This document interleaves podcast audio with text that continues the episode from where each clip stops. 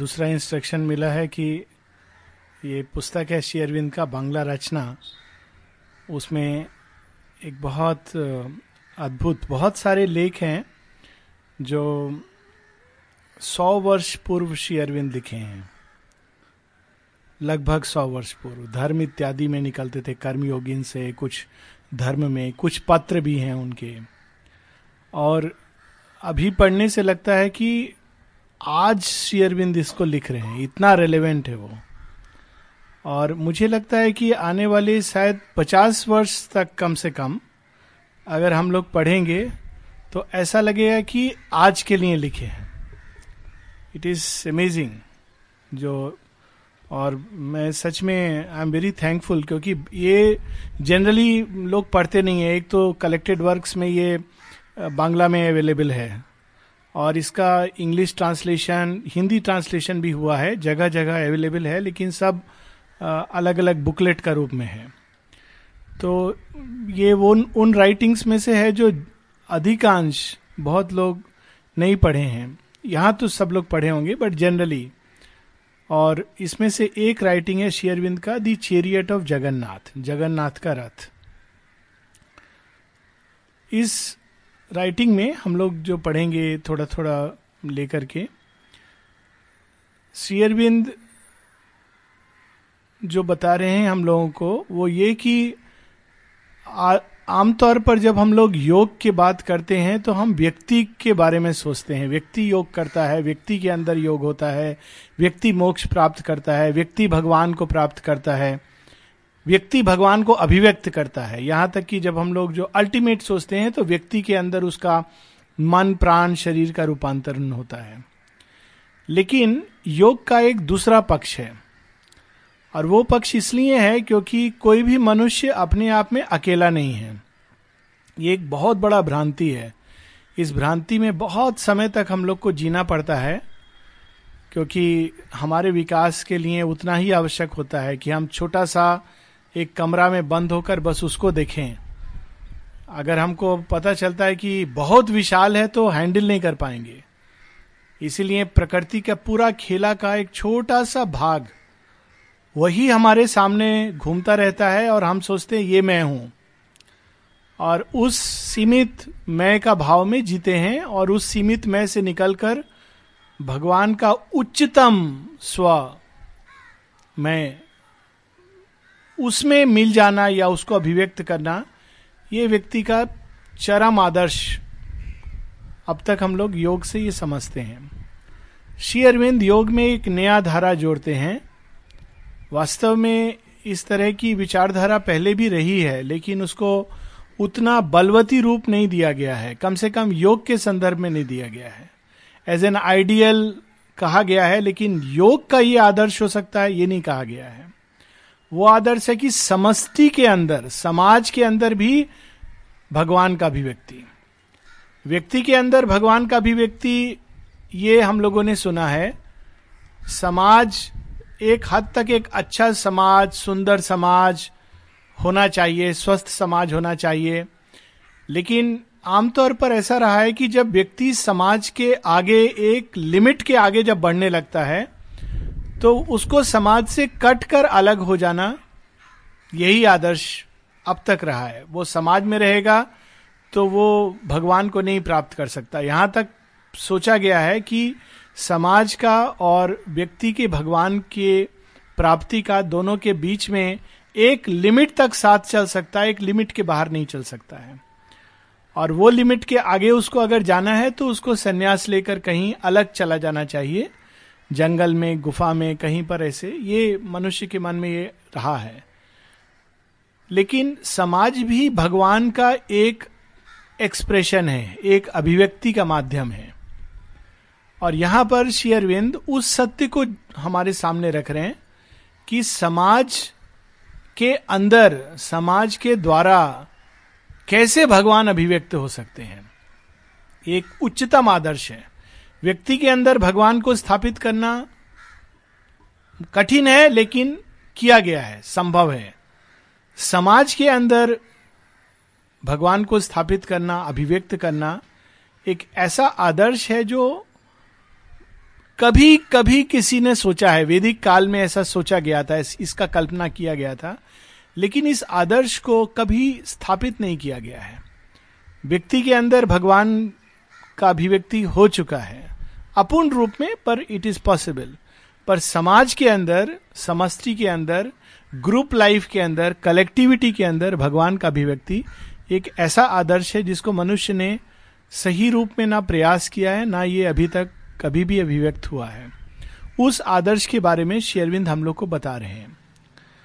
और चूँकि शेयरविंद ऊपर से नीचे आए हैं like the bird of phoenix phoenix एक चिड़िया होती है जो कहते हैं स्वर्ग से आती है और नीचे यज्ञ अग्नि में चली जाती है और फिर नया रूप धारण कर ऊपर उड़कर चली जाती है। कहते हैं कि हज़ार साल में एक बार आती है।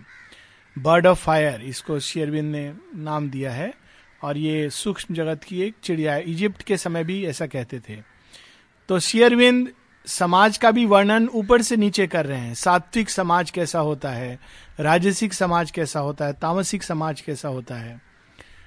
लेकिन जब मनुष्य आगे बढ़ता है तो सबसे पहले उसका प्रारंभ तमस से होता है, घोर निद्रा से प्रारंभ करता है। और तमस के बाद उसके अंदर पहले रजस रजस के आने से उसके अंदर क्रियाशीलता, सृजनात्मक, पहला जो स्टेप होता है सृष्टि का, वो रजस है। इसीलिए ब्रह्मा को रजोगुण प्रधान बताया गया है। जो तीन शक्तियाँ हैं, जो ये तीन गुणों के पीछे खड़ी होती हैं। सत्य रजस और तमस, ये सारी संसार को ये तीन प्रकृति की शक्तियाँ चलाती हैं। एक साधारण से साधारण जो हम भोजन करते हैं, उससे लेकर मनुष्य के अंदर जो कुछ होता है, विचार उठते हैं, संकल्प जागते हैं, भावना उठती है, जो कुछ प्रकृति के अंदर घटित होता है। ये सब निम्न प्रकृति की तीन शक्तियाँ, सत्व, रजस, तमस, ये चलाते हैं। और ये इसलिए चलाते हैं, इसके द्वारा सृष्टि का बैलेंस रहता है, और जब विकास होता है तो सृष्टि, प्रकृति उसी के द्वार से हम लोग को ले जाती है। सबसे पहले रजस प्रकट होता है। रजस के साथ सृष्टि प्रारंभ होती है। ठीक वैसे जैसे व्यक्ति जन्म लेता है, रोता है, फिर हाथ पाँव मारता है, फिर चलना शुरू करता है, मुख से बोलता है रजोगुण उसके अंदर। इसीलिए छोटे बच्चा बहुत नटखट होता है। क्या चीज़ कहाँ रखना है? किस समय क्या करना है? इसका उसको कुछ आइडिया नहीं है, क्योंकि वो रजोगुण प्रधान है। ये रजोगुण उसका एक्सेस एक्टिविटी, उसका एडोलेसेंस जिसको हम लोग कहते हैं, पंद्रह, सोलह, सत्रह, अठारह, उन्नीस, इक्कीस, बाईस, तेईस, चौबीस तक रजोगुण बहुत प्रबल होता है।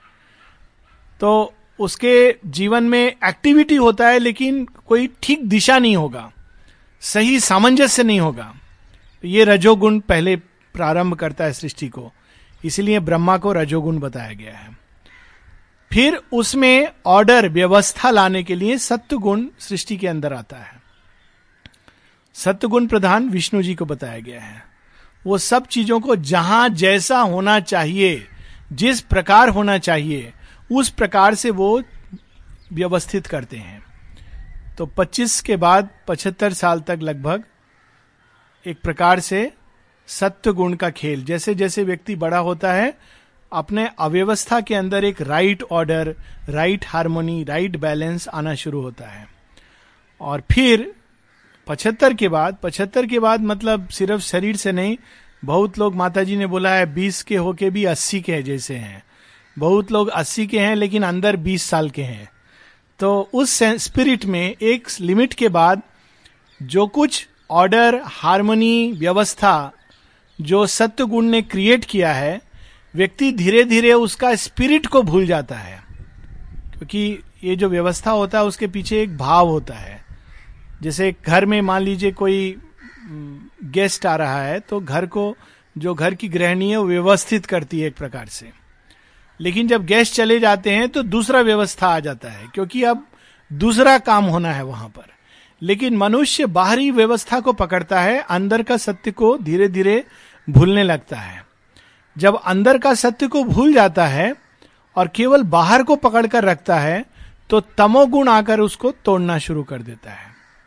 इसका हम लोग अपने आध्यात्मिक जीवन से कंपैरिजन कर सकते हैं। जब पहला बार सब लोग भगवान की ओर मुड़ते हैं तो कितना अंदर में एक स्फूर्ति, आनंद, उत्साह भगवान का काम करना है माता जी का काम करना है, सब समय।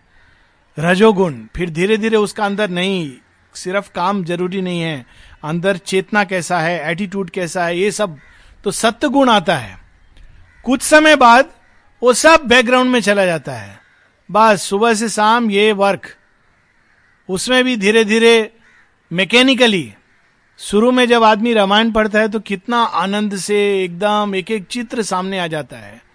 और जब थोड़ा एज हो जाता है, उसके बाद रामायण पढ़ रहा है और साथ में सब कुछ इंस्ट्रक्शन दे रहा है, उसको मैकेनिकल हो गया है। रोज सुबह उठ करके आधा घंटा मुझे पढ़ना है, इसलिए पढ़ रहा है। राम के नाम का रस समाप्त हो गया है। राम के नाम का आनंद समाप्त हो गया है। लेकिन पढ़ना है नहीं पढ़ेगा तो उसको ये भी बोध होगा, पाप बोध होगा, अरे आज मैंने रामायण नहीं पढ़ा, आज मैंने ये नहीं किया। जो आनंद है, उसके अंदर जो स्पिरिट है, भाव है, समाप्त हो गया। जब भाव समाप्त हो जाता है तो सिर्फ़ एक बाहरी ढांचा बचता है। वो बाहरी ढांचा को फिर तमोगुण आकर अपने अंदर लेना शुरू करता है। लेकिन तमोगुण किस चीज़ को ले सकता है? वही चीज़ जो केवल ढांचा के रूप में है। तो ये शरीर रूपी ढांचा को फिक्स्ड थॉट को फिक्स्ड फीलिंग को तमोगुण आकर समाप्त कर देता है।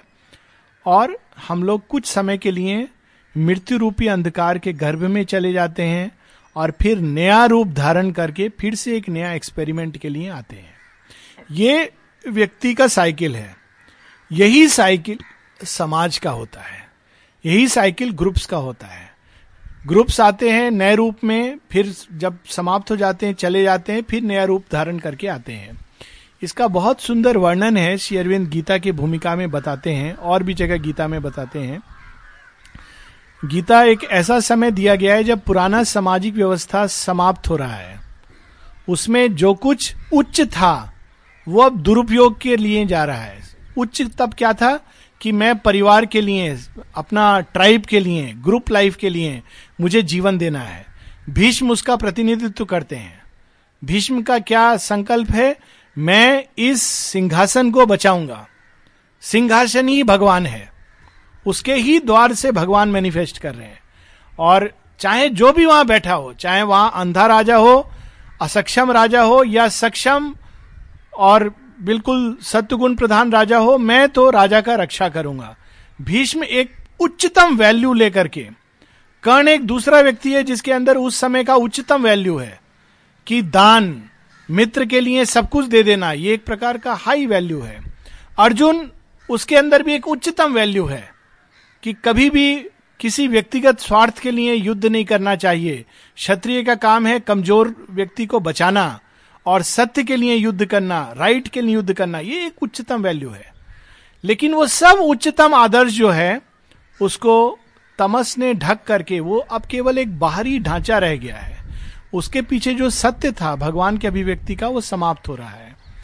तो गीता के अंदर यही कंफ्लिक्ट हम देखते हैं कि एक पूरा सामाजिक व्यवस्था विनष्ट हो रहा है, नया आया नहीं है। और अर्जुन यही चीज़ श्री कृष्ण से कहते हैं कि ये आप मुझे युद्ध के लिए प्रेरित कर रहे हैं तो सब विनाश हो जाएगा। जितना अच्छा चीज़ है इसके अंदर मूल्यवान है, सब विनाश हो जाएगा। कर्ण के मरने के बाद क्या बचेगा? कौन ऐसा दानवीर बचेगा? भीष्म के जाने के बाद कौन ऐसा तेजस्वी बचेगा जो अपना राज्य को ऐसे छोड़ दे? और और भी दोनों तरफ़ एक से एक राजा हैं, महाराजा हैं, ये सब चले जाएँगे। तो क्या बचेगा? तो श्री कृष्ण कहते हैं, इससे भी नया एक उच्चतम सत्य आएगा। श्री कृष्ण बताते हैं, वो क्या चीज़ था जो सामाजिक जीवन का तोड़ रहे थे श्री कृष्ण क्या चीज़ प्रकट कर रहे थे? श्री कृष्ण उस समय ट्राइब, हाईएस्ट जो ग्रुप लाइफ था, समष्टि था, वो था ट्राइब, जाति। कुरुकुल बार बार वो कहते हैं कुरुकुल। कुरुकुल को मिलाकर रखना है। कौरव, पांडव दोनों ही कुरुकुल के थे, वास्तव में। दोनों को मिला के रखना है। कुरु खानदान से ऊपर, अगर कुरुकुल पर कोई संकट है तो लड़ेगा अर्जुन। पर कुरुकुल के अंदर संकट है, अर्जुन को इसका कंफ्लिक्ट में है, क्योंकि कुरुकुल बाहर के कुलों से लड़ेगा। मेरा कुल सर्वोत्तम है, सर्वोप्रिय है। लेकिन कुल के परे भी कोई सत्य हो सकता है, ये वो नहीं सोच पा रहा है। श्री कृष्ण कहते मैं कुल का विनाश करूँगा। क्योंकि अर्जुन ऐसे प्रारंभ करते हैं कि कुलश है, कुल का विनाश होगा, कुल धर्म नष्ट हो जाएगा। कहते, तू चिंता मत कर, ये कुल को मैंने ही जन्म दिया था। कुल जाएगा, राष्ट्र आएगा। और इसीलिए जब कुल का क्षय होता है, महाभारत के साथ कुल का क्षय हो गया था। लेकिन उसके जगह जन्म लिया था एक बहुत सशक्त राष्ट्र ने, आर्यवर्त, जो एक लंबे समय तक राष्ट्र का बोध लेकर 2000 वर्ष मनुष्य, उसके बाद जगह जगह राष्ट्र का जन्म हुआ। अब लोग राष्ट्र को एक बिगर यूनिट मानते हैं। कुल से बड़ा राष्ट्र है, जाति से बड़ा राष्ट्र है, धर्म, बाहरी धर्म से बड़ा राष्ट्र है, परिवार से बड़ा राष्ट्र है। अब एक नेक्स्ट स्टेप आएगा कि राष्ट्र से बड़ा भी कोई चीज़ है but that is yet to come तो ये जो समाज का उत्थान, पतन का जो साइकिल है, उसको शेरविंद बताते हैं, और यहाँ बताते हैं कि तीन प्रकार के समाज होते हैं। ठीक वैसे जैसे तीन प्रकार के गुण हैं, सत्व, रजस, तमस।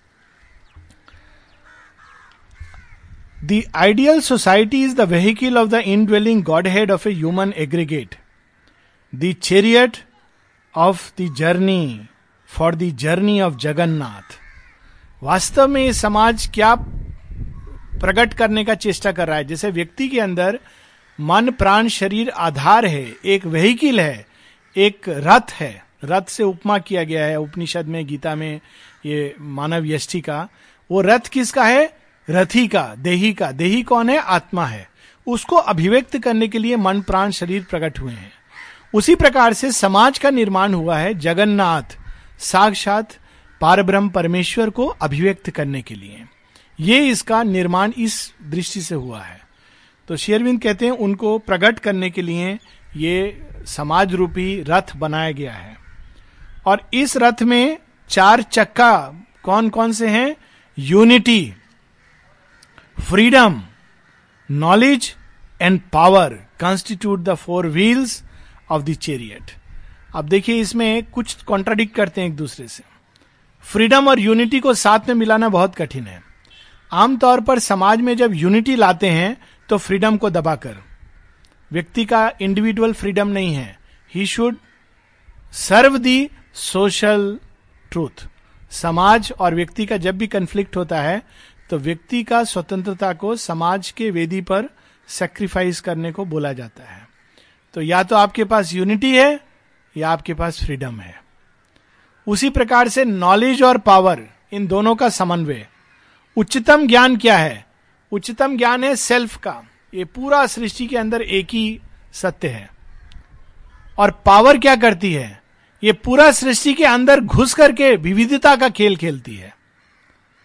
सत्य ज्ञान क्या बताता है? सबके पीछे एक है। पावर क्या करती है? पूरी सृष्टि को खेल करती है। अगर सृष्टि नहीं है तो पावर नहीं है। सृष्टि के प्रारंभ में power is lying in the hushed heart of the unknown. Sri Aurobindo वर्णन करते हैं। और जैसे ही पावर का जन्म कैसे होता है सृष्टि के साथ? ज्ञान क्या है? सृष्टि के परे उस एकत्व में निवास। दोनों के बीच how to create the balance लेकिन ये चार चक्के हैं जिसको साथ में लेके चलना है। एक चक्का तोड़कर रथ नहीं बढ़ेगा।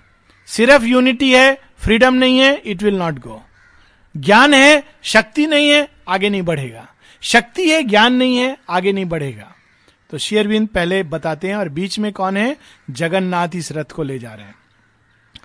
Society created by human intellect और by the play of the impure life impulse of nature belongs to a different order here it is not the chariot of God who directs the destiny of the collectivity but a masquerading deity who deforms the divine intuition by covering up the God within ठीक जैसे व्यक्ति बहुत समय तक इस ज्ञान से अनभिज्ञ रहता है कि ये जो शरीर, मन, प्राण है ये वास्तव में अंदर बैठे अंतर्यामी को अभिव्यक्ति का साधन है। ये शरीर रथ है और ये अंदर भगवान को ले जा रहा है। एक लंबे समय तक हम इसको नहीं जानते हैं और हम केवल ये समझते हैं कि मेरा अहंकार, मेरा स्व यही असली है। और भगवान तो पता नहीं कहते हैं लोग, है कि नहीं मालूम नहीं। एक बहुत सुंदर टेगोर का पोयम है छोटा सा, हम लोग सुने होंगे। मेरा बांग्ला बहुत अच्छा नहीं है, क्षमा करेंगे। हो सकता है एक दो लाइन इधर उधर गलत भी हो लेकिन भाव मुझे मालूम है। और वो पोयम इस तरह का है जगन्नाथ के रथ पर है।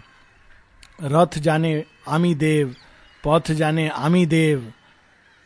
सो जब जगन्नाथ का रथ जा रहा है तो सब लोग प्रणाम कर रहे हैं। तो जब प्रणाम कर रहे हैं तो पथ सोच, सोचता है मेरा को प्रणाम कर रहे हैं। मैं ही देव हूँ। सब देखो मेरा ऊपर गिर रहे हैं। सो पथ जाने आमी देव। रथ सोचता है, देखो मैं ही भगवान हूँ। मेरा सामने सब प्रणाम कर रहे हैं। उसका अंदर देव मूर्ति है, वो तो मूर्ति है। वो सोचता है, नहीं, मेरा को प्रणाम कर रहे हैं।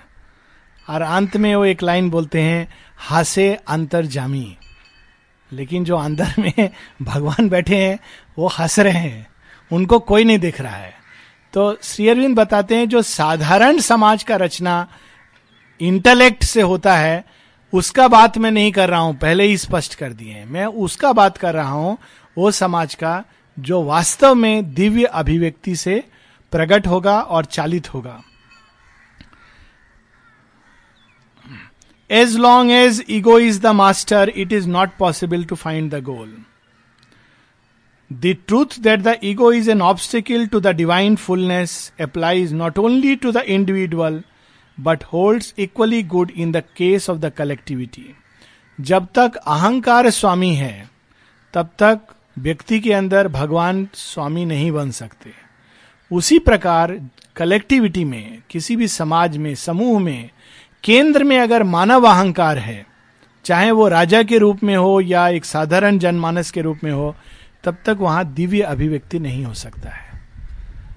केंद्र में भगवान। अगर भगवान है तो दिव्य अभिव्यक्ति संभव है। और इसी प्रकार के समाज का रचना भारतवर्ष में प्रयास किया गया है और एक छोटे रूप में आश्रम में। आश्रम में बहुत भयंकर भयंकर अहंकार है। लेकिन केंद्र में माँ है। घूम फिर कर हम लोग कहाँ जाते हैं अपना अहंकार को लेके? माँ का पास जाते हैं। माँ को पूरा अधिकार है हम लोग का अहंकार पर एक पूरा हथौड़ा लेके ज़ोर से मारने का, तोड़ने के लिए। दूसरा अहंकार को अधिकार नहीं है। We don't give that right so this is the way माँ ने ये सृष्टि को रचना करने का प्रारंभ किया है। कलेक्टिविटी जहाँ केंद्र में भगवान है। केंद्र में मानव अहंकार किसी का व्यक्ति का या सामूहिक अहंकार।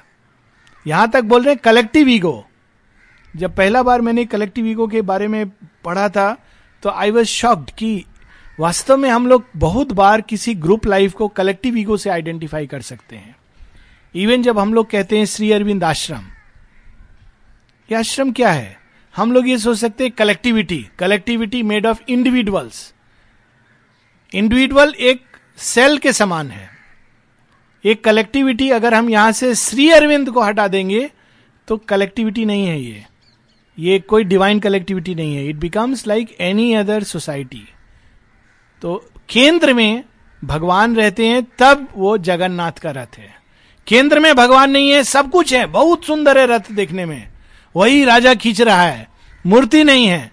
मूर्ति के अंदर देव स्थापित नहीं है, या केवल मूर्ति है, देव स्थापित नहीं है। तो that is not a collectivity तो शेयरविंद कहते हैं equally gold good in the case of collectivity three main division of the ordinary human society are noticeable तीन प्रकार के मानव समाज या समाज के अंदर व्यक्ति होते हैं, समूह होते हैं। The first is the well built chariot polished shining clean and comfortable fashioned by skilled artisans drawn by strong well trained horses it goes forward cautiously at an easy pace without any haste along a good road the sattvic ego is its owner passenger तो पहला प्रकार का समाज सात्विक बुद्धि के द्वारा रचना होता है। सब कुछ जहाँ जैसा व्यवस्था वैसा होना चाहिए। सही रूप में चीज़ों को होना चाहिए। शास्त्र सम्मत होना चाहिए। सत्व क्या करता है? शास्त्र सम्मत कार्य करता है। जो बुद्धि विवेक उच्चतम बता सकती है, वो कर्म करेगा। जो बुद्धि विवेक और शास्त्र उचित नहीं है, जो हमारी तर्क शक्ति उचित नहीं बता रही है, उसको नहीं करना। यही सात्विक बुद्धि करती है। गीता में इसका बहुत विस्तार से वर्णन है। सात्विक यज्ञ क्या होता है? सात्विक दान क्या होता है? सात्विक कर्म क्या होता है? तो इस सब के पीछे एक चीज़ होता है right attitude right motive right way along the right shastra सब कुछ जो शास्त्र सम्मत है, सही प्रकार से किया गया है, सही भाव से किया गया है, सही मनोवृत्ति के साथ किया गया है, वो सात्विक है।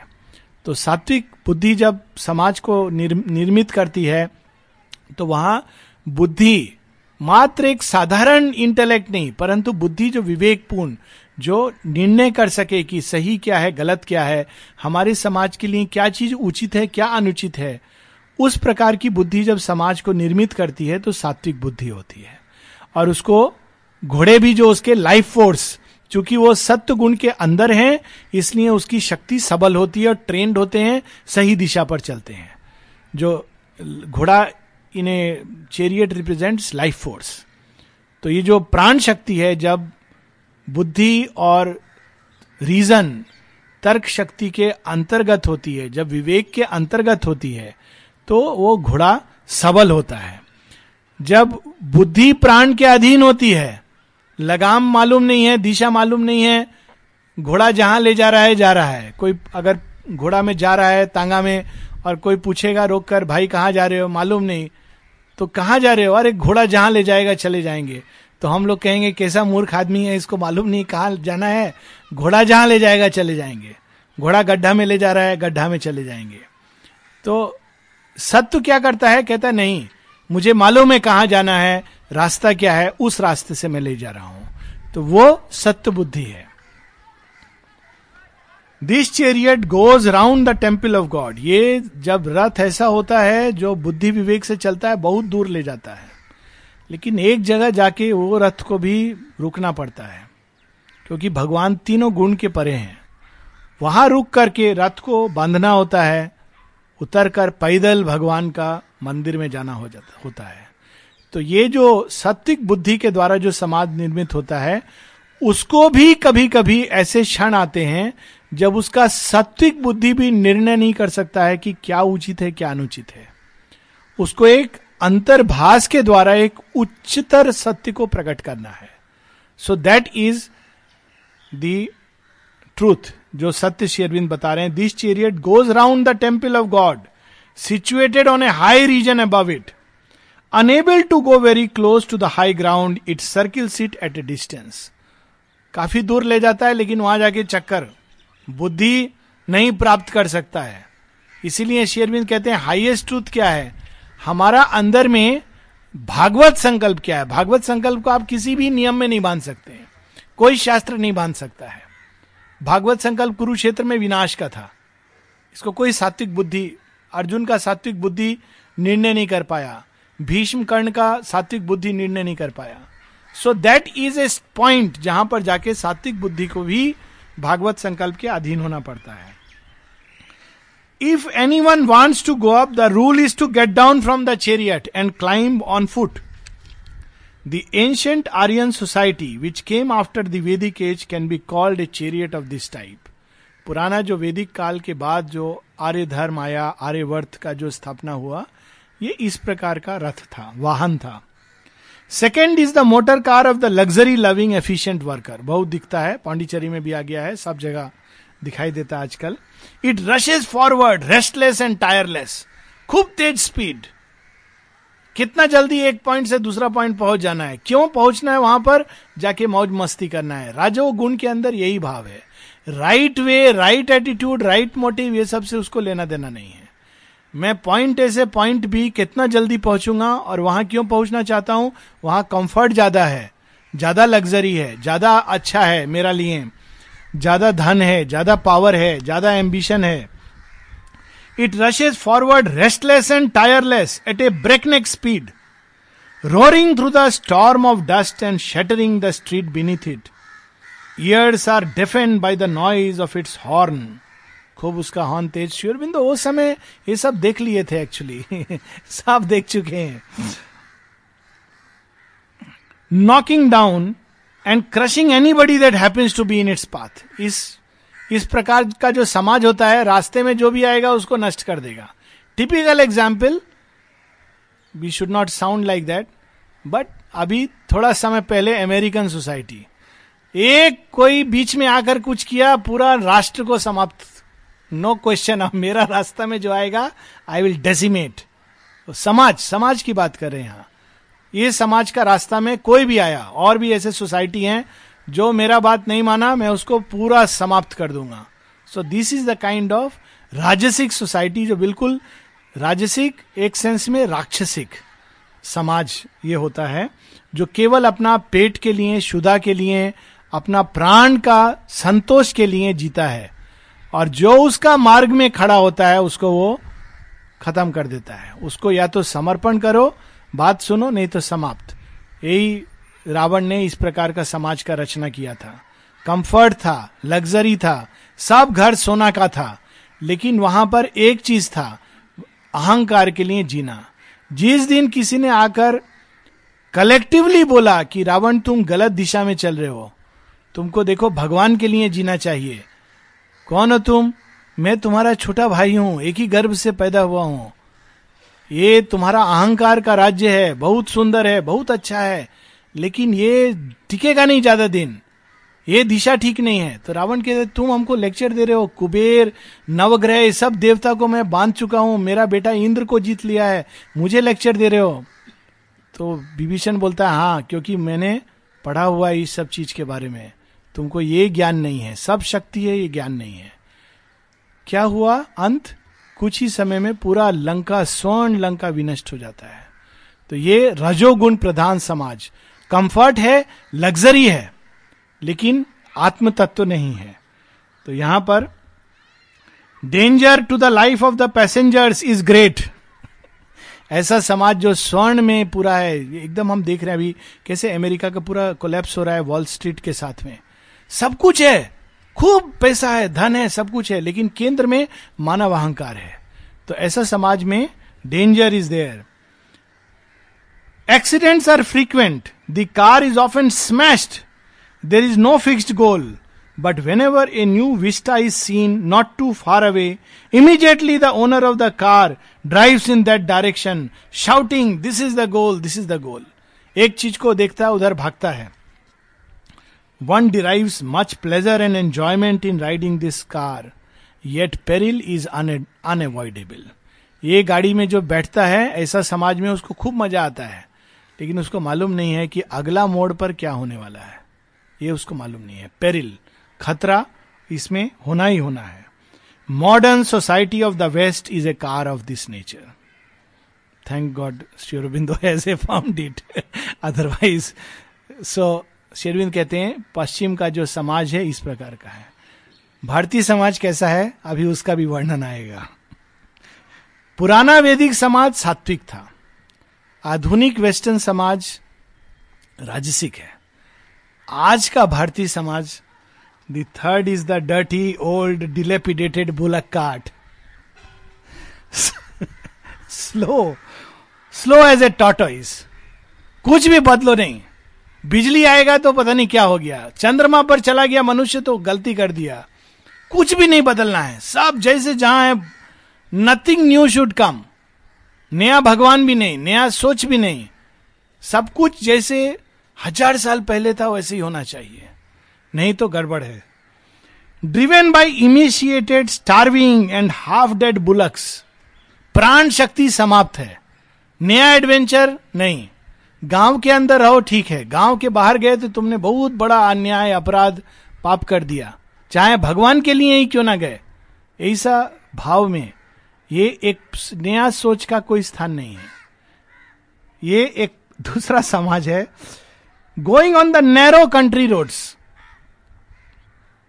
inside the car is sitting a lazy blind pot bellied decrepit man in shabby clothes सुंदरता का स्थान नहीं है, नवीनता का स्थान नहीं है। जो कुछ पुराना है, वही अच्छा है। घर में पहले पुराना जाला होता था, कितना अच्छा लगता था। अभी सब इतना साफ़ घर है अच्छा नहीं है। कुआँ से पानी खींचना वही अच्छा है। ट्यूबवेल अच्छा नहीं है। मतलब कोई भी नया चीज़ अच्छा नहीं है। तो ये दूसरा प्रकार का समाज है। Smoking with great pleasure his mud stained hookah पुराना समय लोग बैठ के, पता नहीं कुछ बच्चों ने देखा है कि नहीं हाँ मैंने देखा है, गाँव में जमींदार होते थे और बैठ के खाट पर हुक्का लेके शाम को गुड़ गुड़ कर रहे हैं। पास में सब लोग आके उनका सेवा, वो कुछ भी मूर्खता बोलेंगे, सुनेंगे। और वहाँ पर जो प्रीस्ट है, जो जो ब्राह्मण है, वहाँ का जो देवता का देखभाल करता है, वो आएगा, पूरा पेट उट निकला हुआ है और वो भी आ रहा है खाने पीने के लिए। जो जमींदार बोला, ठीक बोला, क्योंकि गलत बोलने से उसको अपना जीवन खतरा में है तो सत्य ज्ञान नहीं बोलेगा, वो बोलेगा जो सुनना चाहते हैं। और समाज में सब लोग बिना सोचे हुए हाँ साहब, आप बिल्कुल ठीक बोल रहे हैं, आप तो राजा हैं, हम तो प्रजा हैं, हम तो मूर्ख हैं। ये जो समाज है बहुत खतरनाक है, ये तमस। मेरा अपना सोच, मेरा अपना बुद्धि, मेरा विवेक नहीं है। तो ये जो समाज है शेयरविंद बता रहे हैं he is lost in the profusion of the lazy and distorted memories of bygone days discussion क्या हो रहा है वहाँ पर? पचास साल पहले हमारे दादा क्या बोलते थे? सौ साल पहले हमारा परदादा का ज़मीन था। ये डिस्कशन हो रहा है। भविष्य में क्या होना है, उसका डिस्कशन नहीं है। तो ये तीसरा प्रकार का समाज है, तामसिक। The name of the owner is tamasic go and that of the cartman book knowledge वो जगह बैठ के वेदों का भी बात होता है कभी कभी रामायण का भी बात होता है, लेकिन कैसे? बुक नॉलेज क्या चीज़ रामायण में से पिकअप करेंगे? ये मैं फैक्ट बता रहा हूँ, कोई भी चीज़ कल्पना नहीं actually I have experience this ऐसा ही एक गोष्ठी में एक व्यक्ति बोलते हैं, मालूम है रामायण में क्या लिखा है? रामायण में लिखा है, ढोर, गवार, शूद्र, पशु, नारी, ये सब ताड़न का अधिकारी. माने क्या? नारी को तो ताड़ना देना चाहिए, पशु समान है। तो मैं तो यंग था, बहुत क्रोध आया मुझे। मैं बोला, क्या बकवास आप कहते हैं? सब रामायण में बोले, नहीं, रामायण में लिखा है। तो I went to study Ramayan में कहा लिखा है। रावण का मुख से निकला है ये वाक। जैसे सावित्री से लोग कोट करते हैं डेथ का मुख से निकला हुआ वाक। सावित्री में डेथ भी बोलती है ना, बहुत कुछ। डेथ बोलती है, इसका मतलब ये नहीं कि वो सत्य का वाणी है। वो डेथ का ट्रूथ है। तो इस प्रकार का, वहाँ बुक नॉलेज भी होता है। वेद में हमारा ऐसा बोला है, उपनिषद में ऐसा बोला है। क्या बोला है? कुछ नहीं मालूम। वेद में क्या क्या चीज़ है, क्या नहीं है, नहीं मालूम। वेद जोड़ देंगे ज़रूर। हमारा वेद में, हमारा शास्त्र में कितना वेद है, कितना नाम क्या है, नहीं मालूम है। वेद का उत्पत्ति का रहस्य क्या है, नहीं मालूम। ये सब एक प्रकार का समाज है जहाँ बुद्धि, विवेक सब धाराशाही, बाहरी रूप पर बचा है। तो book knowledge. He consult an almanac to fix the time and direction of his departure ये समाज बहुत सुपरस्टिशन समाज है। कब जाना है? अच्छा मेरे को देखने दो। राहु कालम है कि नहीं है? ये राहु कालम है, ये समय जाना ठीक नहीं है। तो ये समाज का वर्णन किए हैं। His lips repeat the slogan all that is और हैज़ बीन इज़ गुड और any attempt to introduce something new is bad वो हमेशा बोलेगा, पहले कितना अच्छा था, पहले कितना अच्छा था, नया कुछ भी अच्छा नहीं है। By this chariot there is a bright and there is bright and early project prospect of reaching though not the divine at least the void of Brahman ये रथ में जो सवाल है, वो भगवान तक नहीं पहुँचेंगे, वो निर्वाण में जाने के लिए ठीक है, ये रथ। लेकिन ब्रह्म के पास जाने के लिए, दिव्य के पास जाने के लिए उचित नहीं है।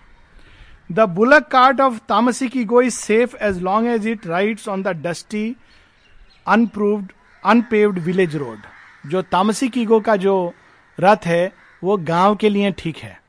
शहर में जाता है तो कंफ्यूज हो जाता है। इतना बड़ा बड़ा बिल्डिंग इतना कार इतना, ये जो मैं किताब में पढ़ा था, वेद उपनिषद, ये तो काम नहीं आ रहा है। ये क्या मैं पढ़ा था? सब जगह भगवान है, कैसे भगवान है क्या क्या है? Because it is book knowledge not a realise truth we shudder through think what might happen to it if one day it got on the broad streets of the world where fleets of rapid automobiles rush about लेकिन सच्चा आत्मज्ञान क्या है? शेरविंद कहते हैं, सच्चा आत्मज्ञान में वो शक्ति है कि उसका एक एक चिंगारी से हज़ारों छात्र तेज, ब्रह्म तेज से उपयुक्त मनुष्य प्रकट हो सकता है। इट इज़ दिस पावर सच्चा आत्मज्ञान के साथ व्यक्ति अगर कहीं भी चला जाए, वो किसी चीज़ से डरता नहीं है। इसीलिए उपनिषद में ऐसा व्यक्ति का बहुत सुंदर एक वर्ड में वर्णन है उसका क्या लक्षण होता है? तत्व ना विजुगुप सते किसी चीज़ से भयभीत नहीं होता है। एक बड़ा छोटा सा कहानी है।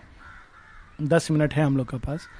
एक अगस्त ऋषि एक एक राक्षस था वातापी।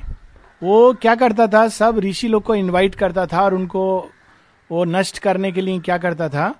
आ, मीट सर्व करता था। तो वो लोग मीट नहीं खाते थे। चुपके से बताता नहीं था आ, कि इसमें मीट है।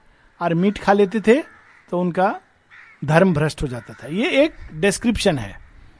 ये सिंबलिक है। तो अगस्त ऋषि को भी इनवाइट किया। अगस्त ऋषि तो ये सब चीज़ के बहुत ऊपर उठ गए थे। तो वो क्या करता था? वो अपना ही भाई को, उसका भाई का नाम था वातापी। उसको वो काट के नर मांस बना के देता था, खा लेते थे राक्षस को अंदर। तो वो बोलता था, वातापी, बाहर आओ। मंत्र बोल के। तो वातापी शरीर के अंदर पूरा पूरा फॉर्म हो जाता था और शरीर को चीर के बाहर आता था तो ऋषि मर जाते थे। It is a symbolic story फिर भी अंदर में भगवान अनटस्ट है। तो उस प्रकार के ऋषि। When a difficulty arises a few among the passenger से तामसिक ईगो का जो रथ है, उसका वर्णन कर रहे हैं। जब कोई कठिनाई होता है तो पैसेंजर क्या कहते हैं? No leave it alone it is good because it is ours कोई कठिनाई है रहने दो चलने दो चलता है। ये क्या अननेसरी दिमाग को करना? ये सब चक्कर में नहीं पड़ना चाहिए। लड़ाई झगड़ा ठीक नहीं है। जैसे चल रहा है चलने दो। Complacency let it be As if by this simple expedient, the bullock cart could be immediately transformed into a perfect and priceless limousine. वो सोचते हैं, ऐसे छोड़ देने से प्रॉब्लम दूर हो जाएगा। और वो जो घोड़ा गाड़ी है, बैल गाड़ी है, वो अचानक लिमोसिन वो कार होता है, लंबा कार जिसमें खूब सारा सो भी सकता आदमी, वैसा बन जाएगा।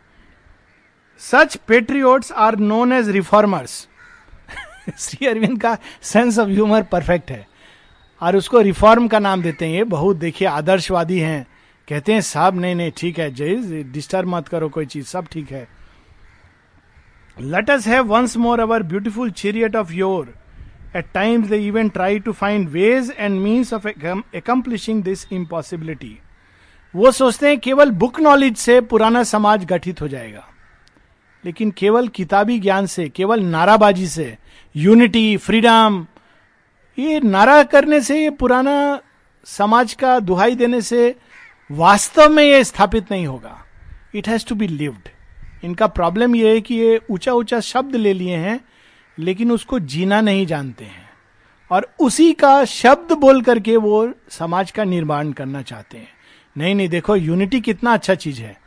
लेकिन अंदर में कुछ भी यूनाइटेड नहीं है। तो that is what Shri Aurobindo is pointing out If we must choose one of these three, giving up higher endeavors, then it is logical to construct a new chariot of the Satyaki ego. अगर तीन में से एक को चुनना है तो सात्विक को चुनो, जो बताएगा, सही चीज़, सही व्यवस्था राइट शास्त्र क्या है? अगर तीन में से एक को चुनना है डोंट चूज़ तामसिक डोंट चूज़ राजसिक चूज़ द सात्विक. But so long as it's chariot but so long as the chariot of Jagannath is not built the ideal society will also not take shape लेकिन जब तक वास्तव में सात्विकी का जगह हम लोग साक्षात जगन्नाथ को स्थापित नहीं करेंगे, तब तक भगवान का रथ, भगवान का समाज स्थापित नहीं होगा। Nobody knows the true form और design of the chariot of Jagannath कोई नहीं जानता है। श्री अरविंद, एक रहस्य। हम लोग बाहर से जगन्नाथ रथ यात्रा करते हैं एक संकेत है। वास्तव में वो समाज कैसा होगा? इसका कल्पना मनुष्य नहीं कर सकता है, क्योंकि वो सात्विक बुद्धि के भी बहुत परे का चीज़ है।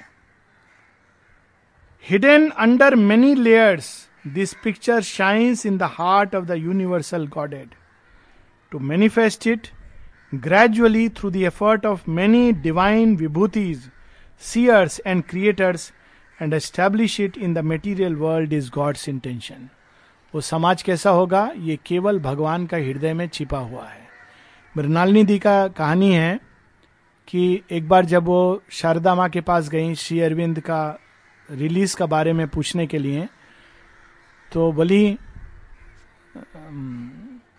कि उनको कुछ नहीं होगा, वो रिलीज़ हो जाएँगे और उसका आगे उनको बहुत एक बड़ा काम करना है, पूरा समाज का नव निर्माण करना है।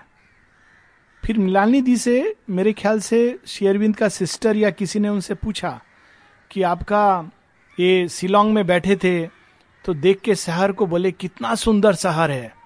तो मृणालिनी दी बोली, आपका जो भाई है, माने शेयरविंद उनका हृदय में जितना सुंदर शहर है, जितना सुंदर सिटी है, जितना सुंदर समाज का एक स्वप्न है, उसका सामने ये सिटी कुछ भी नहीं है। वो स्वप्न को अंदर में धारण किए हुए हैं।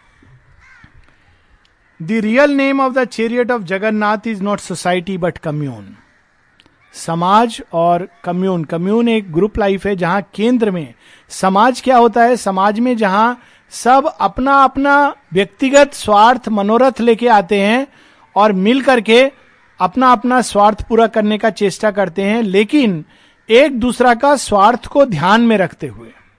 That is the difference ultimately ego is the ruler सामाजिक व्यवस्था क्या होता है? यही होता है।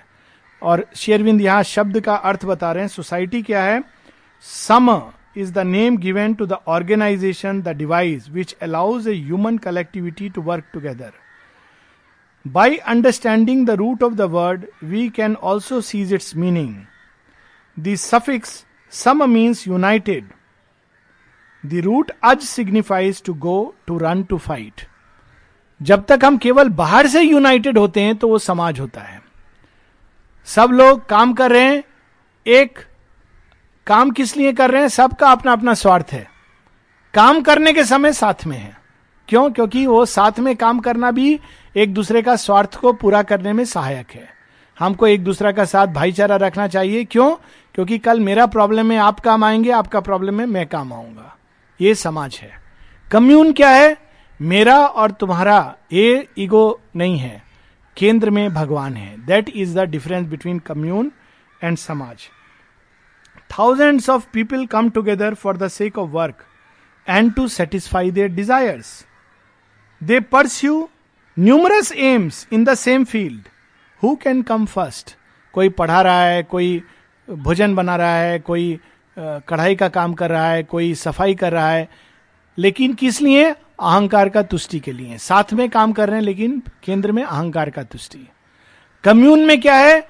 सब लोग यही काम कर रहे हैं, लेकिन केंद्र में भगवान का अभिव्यक्ति। This is the crucial difference commune is an ashram actually Bharatvarsha में जो कंसेप्ट है, कम्यून का।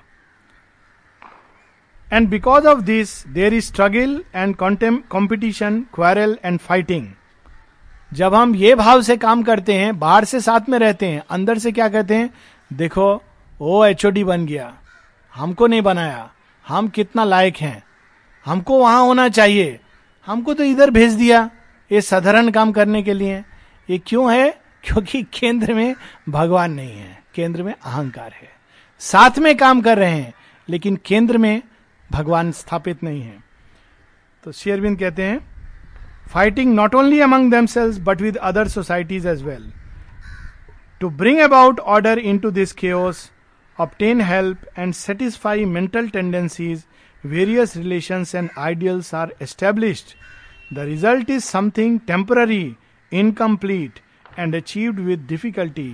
This is the image of society of the lower existence निम्न प्रकृति के अंदर यही कुछ होता रहता है लेकिन जो आश्रम में शेयरविंद और शेयरविंद से जुड़े हुए जितने भी अभिव्यक्त केंद्र हैं, वहाँ क्या करना चाह रहे हैं?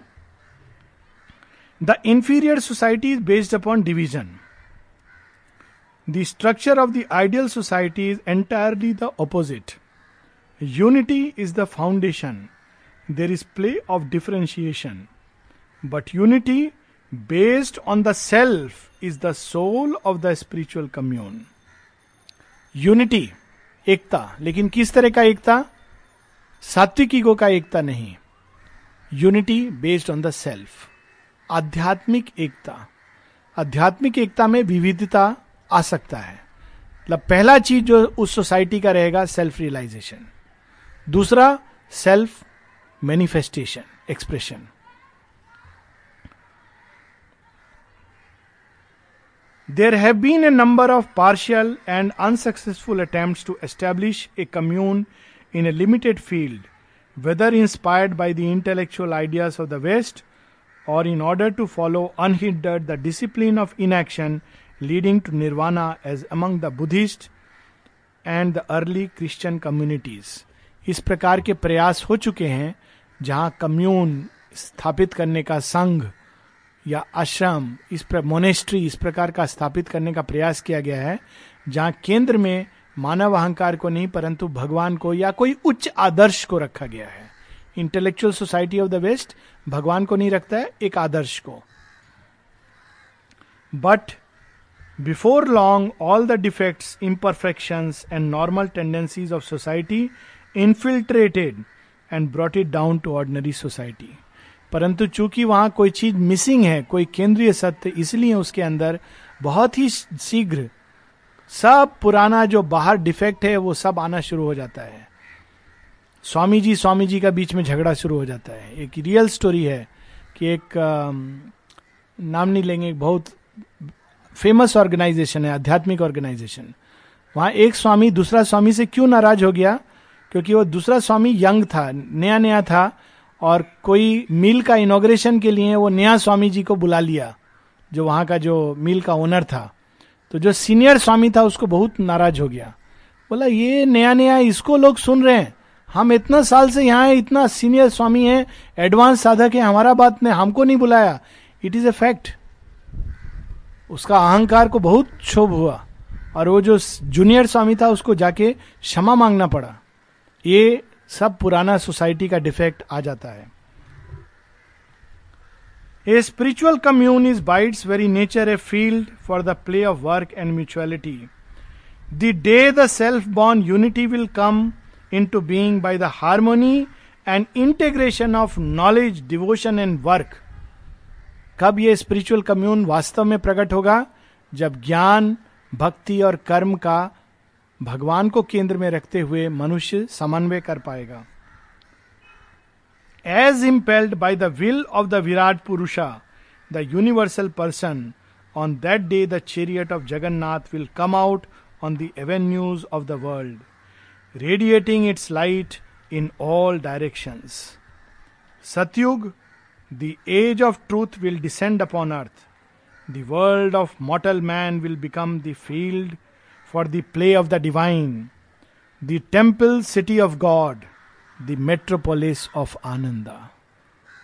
एक समय आएगा जब मनुष्य के अंदर भक्ति कर्म ज्ञान तीनों का समन्वय होगा और समाज के केंद्र में व्यक्तिगत और सामाजिक अहंकार नहीं साक्षात यूनिवर्सल विराट पुरुष साक्षात भगवान जगन्नाथ विराजमान होंगे और तब इस पृथ्वी पर सतयुग का सृष्टि होगा और आनंद का लोक पृथ्वी पर उतर करके आएगा। कैसे होगा? कोई भी व्यक्ति इसको नहीं कर सकता है। व्यक्ति केवल इस प्रकार जीने का अपना व्यक्तिगत जीवन में प्रयास कर सकता है। माता जी से जब किसी ने पूछा था how to bring about collective harmony Mata ji ने कहा था collective harmony is a work that only the divine can accomplish. No human being can accomplish हम लोग प्रार्थना कर सकते हैं कि ऐसा जगन्नाथ का रथ वास्तव में कम से कम हम लोग के हृदय में और बाहर के जीवन में प्रकट हो